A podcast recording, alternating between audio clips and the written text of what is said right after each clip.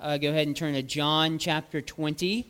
Um, if you have, if you're using one of the, the fat Bibles in the chairs there, that's on page 1005. John 20 in the New Testament. Matthew, Mark, Luke, John.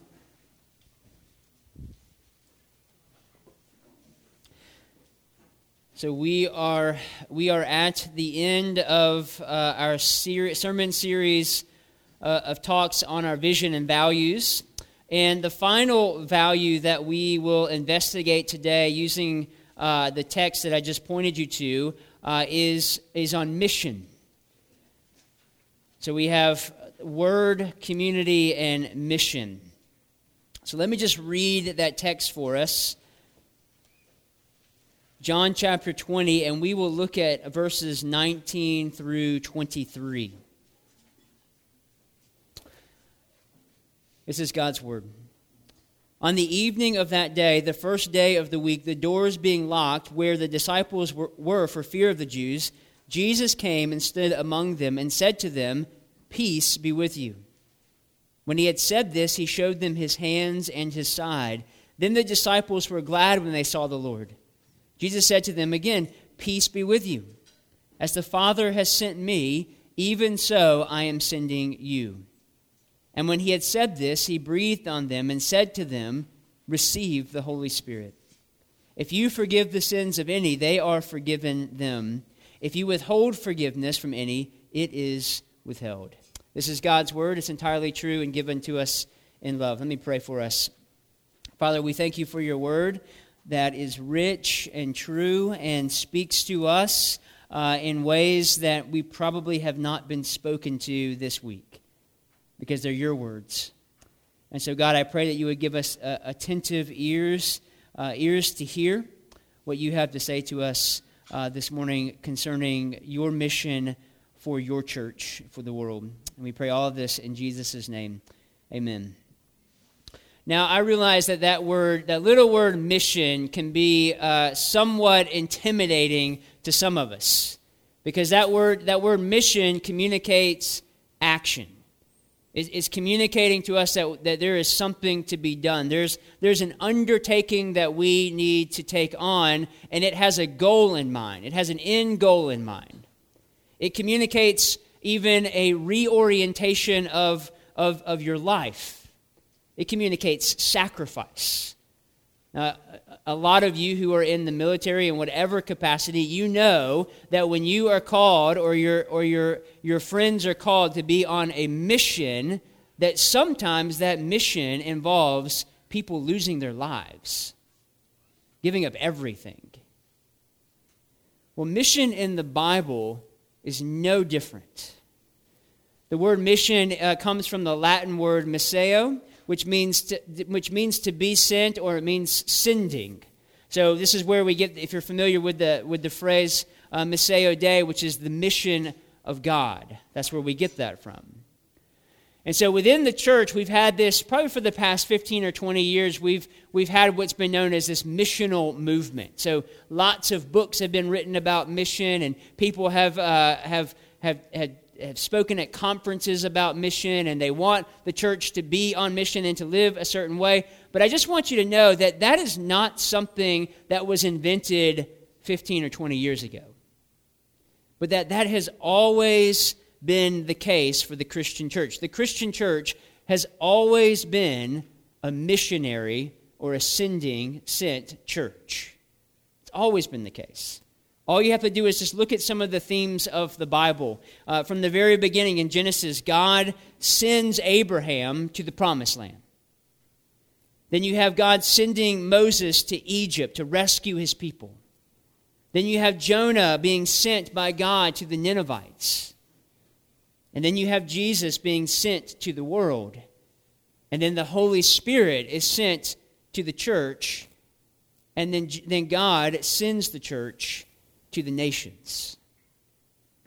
So, our text today reminds us, reminds the church, three important aspects of the mission that we've been sent on. And these, these are not in your worship guide, you just have a blank page there, but these are the three points. One is that Jesus is present with us in mission. Two is that Jesus sends us on this mission. And three, Jesus equips us for the mission.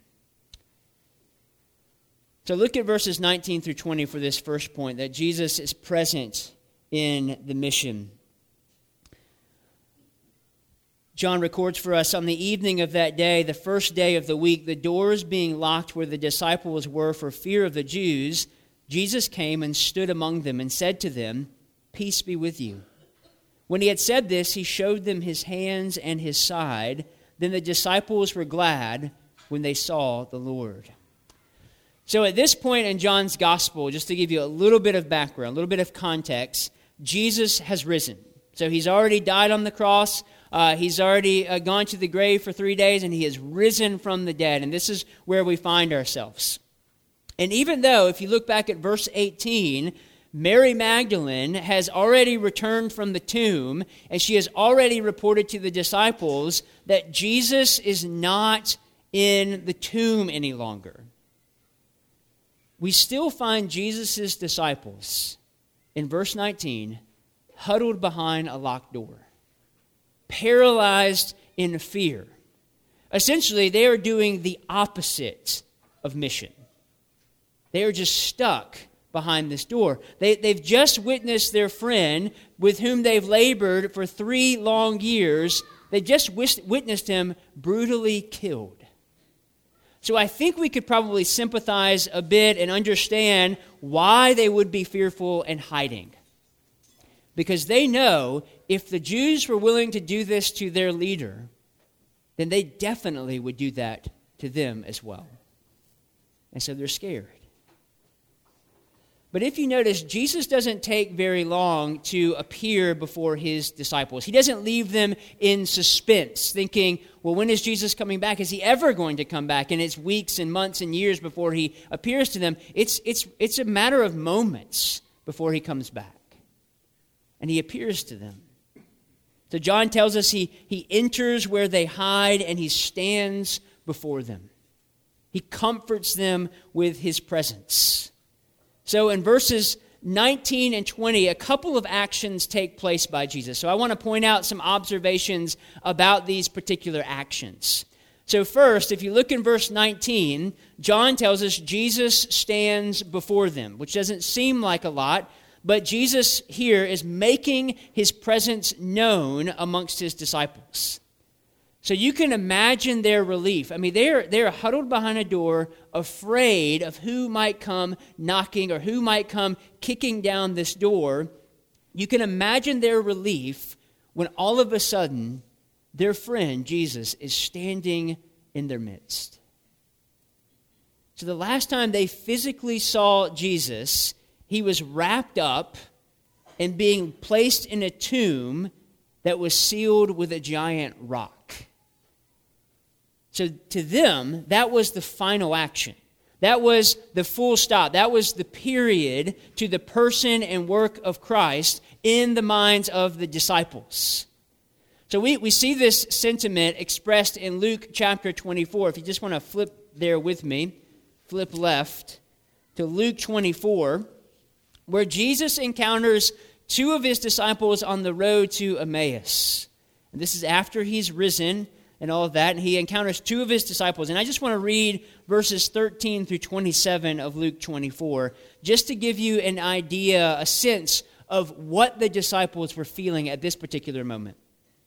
It says that very day, two of them were going to a village named Emmaus, about seven miles from Jerusalem and they were talking with each other about all these things that had, had happened.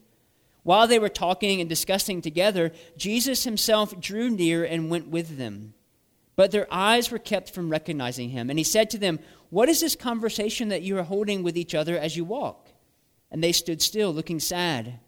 Then one of them, named Cleopas, answered him, Are you the only visitor to Jerusalem who does not know the things that have happened there in these days? And he said to them, What things?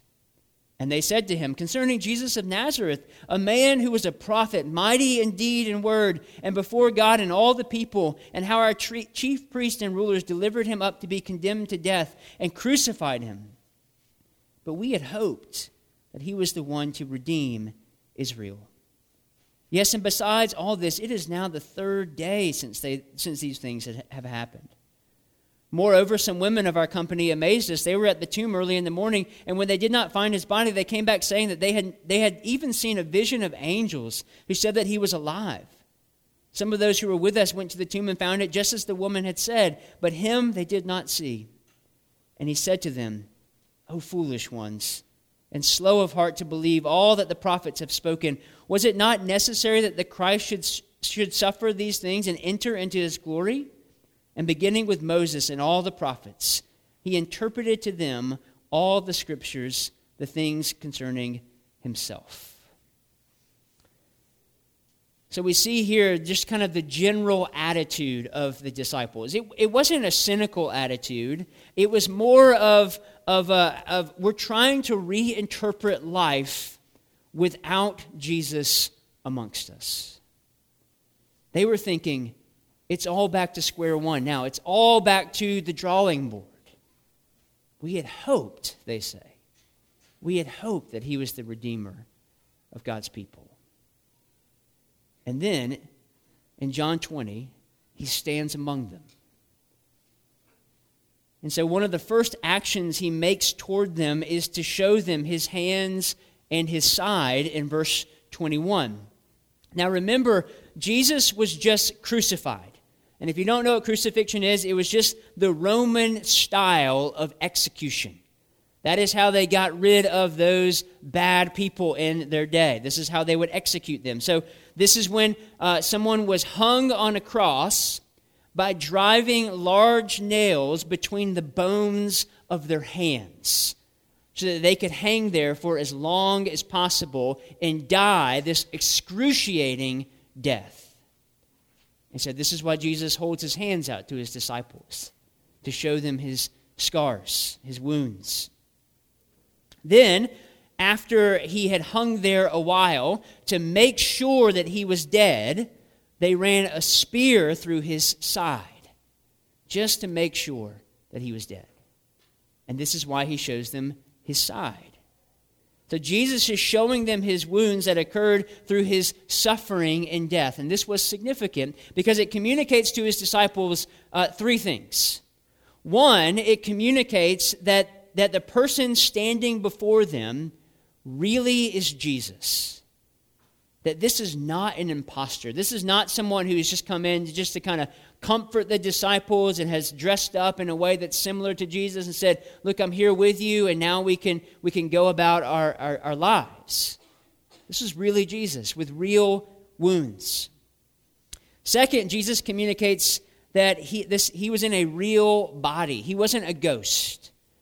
If you recall the, the, the, the time that Jesus comes to the disciples when he walks on the water, their immediate reaction to seeing Jesus is not, hey, there's Jesus. Their immediate reaction is, it's a ghost.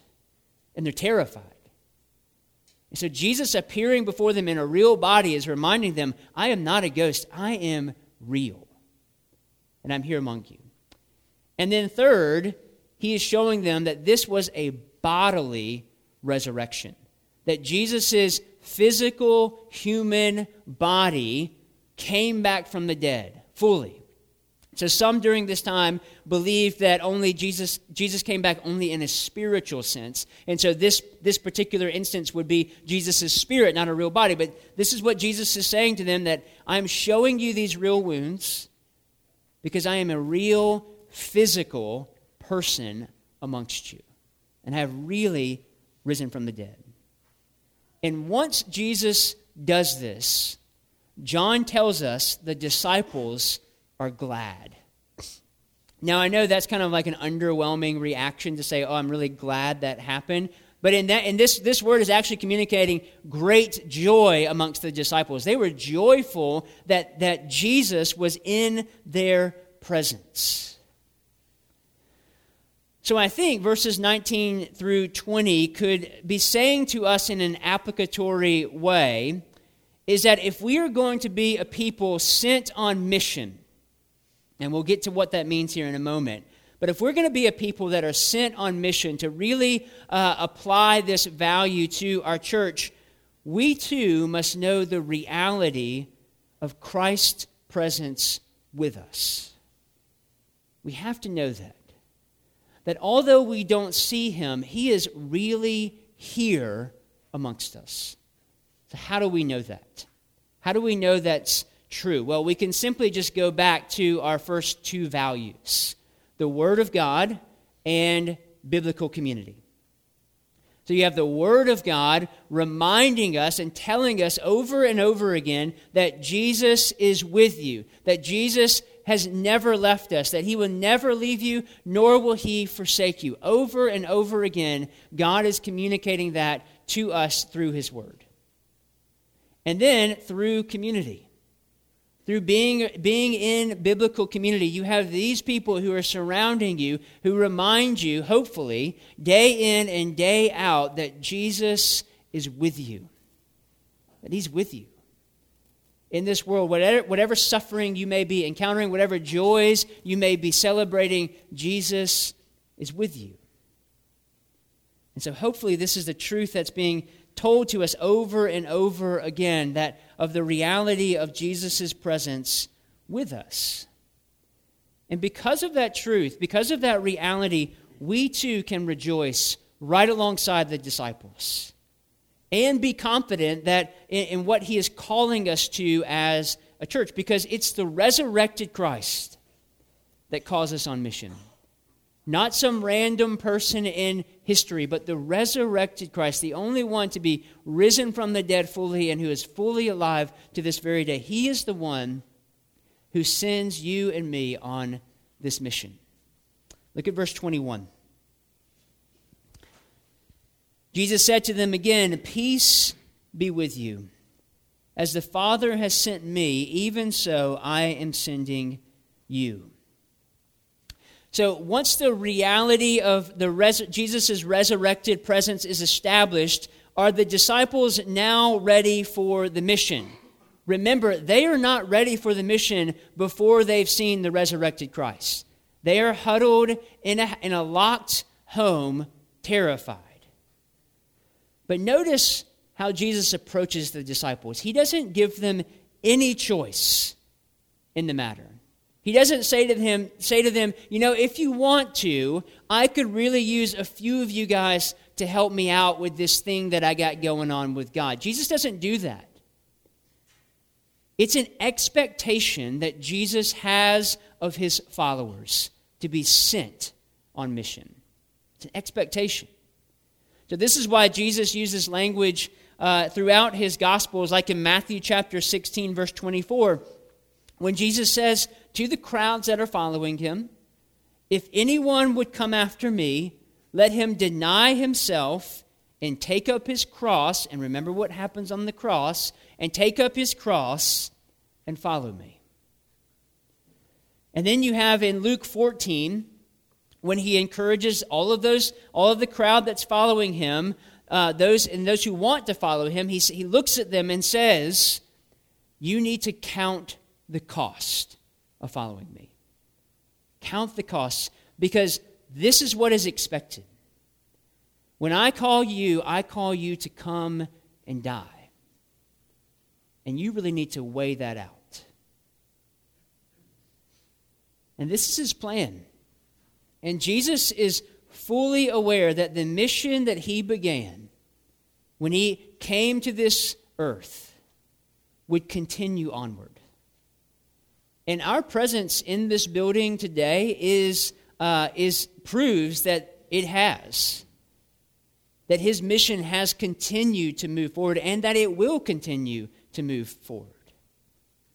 Now, verse 21 may sound a little bit familiar to you when I read it again, but we typically hear it in its longer version from Matthew chapter 28, verses 18 through 20.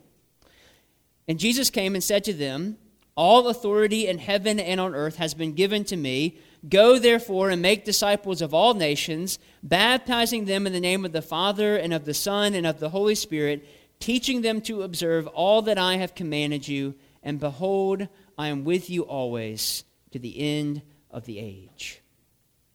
Which is known as the Great Commission. So most of us are, are familiar with that. And I just want to say, I, in my opinion, I don't think that is the best title for that phrase.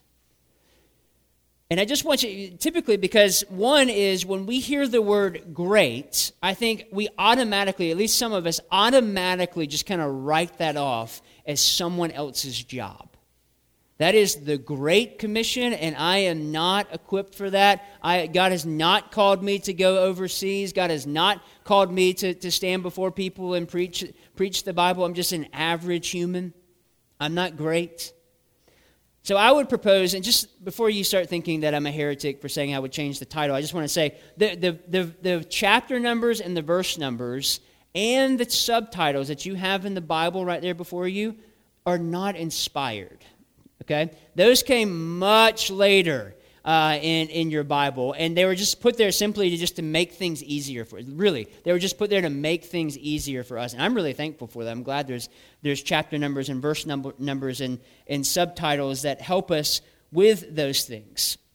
So, if I were given uh, the duty of retitling uh, Jesus' commission here that he gives to the church, simply based on how the disciples have lived their life up to this moment in John chapter 20, and then how we see, see them living their life in their early church. So think about Acts chapter 2, what we read last week. I would title it The Ordinary Mission. The Ordinary Mission. Because isn't that where we spend most of our days? In the ordinary, in kind of the mundane. How many of you this week have thought about that? I just kind of wake up, we get ready for work, or I get ready for school. I engage in whatever it is that I am supposed to be engaging in for the next 8 to 12 hours, and then I come home and uh, I speak to my spouse or play with my kids and maybe throw some extracurriculars in here and there, maybe a vacation or two uh, throughout the year, but it's all pretty normal. Everybody's doing it. But for the Christian, we have a different framework for our ordinary days, don't we? Because we've been sent. We've been sent. We don't live unto ourselves, but unto God. So we have to ask ourselves the question Are you a sent one? Or are you a sitting one?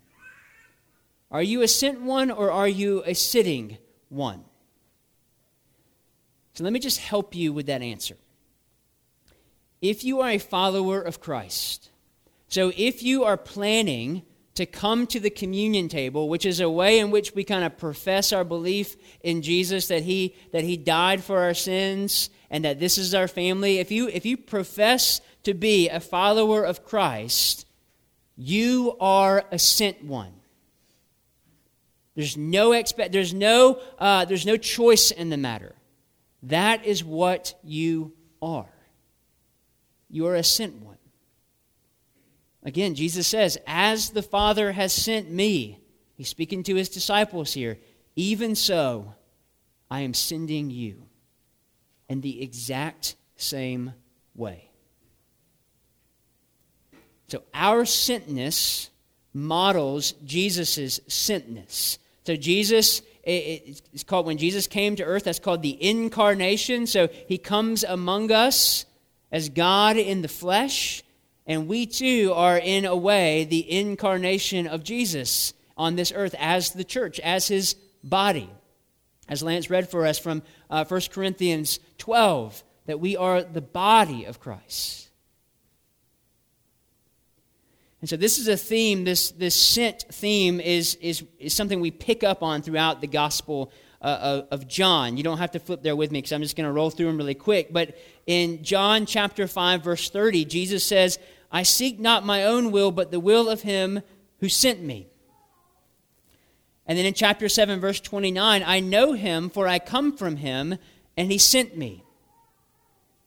John 8, 42, I came not on my own accord but he sent me. And then in chapter 10, verse 36, Jesus testifies to the fact that he was consecrated by the Father and then sent into the world. And then chapter 13, verse 20, Jesus declares, Truly, truly, I say to you, whoever receives the one I send receives me, talk, speaking about his disciples. and whoever receives me receives the one who sent me. So the Father, obviously and clearly, sent the Son, and now the Son sends you and me. And thankfully, He equips us in this sending. Look, at, look with me there at verses 22 through 23. And when he had said this, he breathed on them and said to them, Receive the Holy Spirit. If you forgive the sins of any, they are forgiven them. If you, if you withhold forgiveness from any, it is withheld. So essentially, what we're learning here in those two verses, in a very simple way, is that we don't go at this mission alone or empty. So Jesus gives us the helper as he promises over and over again, and he gives us the message, excuse me, that we are to proclaim. So he promises the helper, which is another theme that we pick up on in John's gospel in John 14, 6. Jesus says to his disciples, And I will ask the Father, and he will give you another helper to be with you forever. And then he tells them again, in chapter 14, verse 26. But the Helper, the Holy Spirit, whom the Father will send in my name, he will teach you all things and bring to your remembrance all that I have said to you. So when you're sent out on mission, you have the Holy Spirit that was given by the Father, and you have nothing to worry about when you go out into this world. Because he is going to help you remember all that Jesus has taught you so that you can give that away to a watching world. And then he tells him again in chapter 15, verse 26 But when the Helper comes, who I will send to you from the Father, the Spirit of truth, who proceeds from the Father, he will bear witness about me. So we are sent, but we are not sent alone. God's presence is always with us through the Spirit. And the primary purpose that the Spirit is given to the church is mission. It's the primary purpose. Because we can't do it on our own, it's impossible.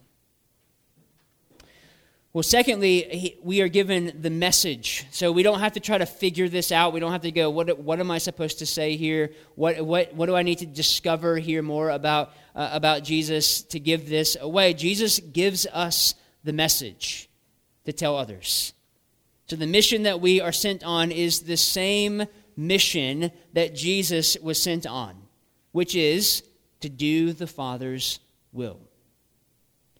So, which is simply to tell others about the shalom of God or the peace of God that is found in Jesus alone. So, I don't know if, you remember, just a, probably a month back, we talked about sin, and I defined sin as a vandalism of shalom, that sin is a vandalism of peace that we find with God.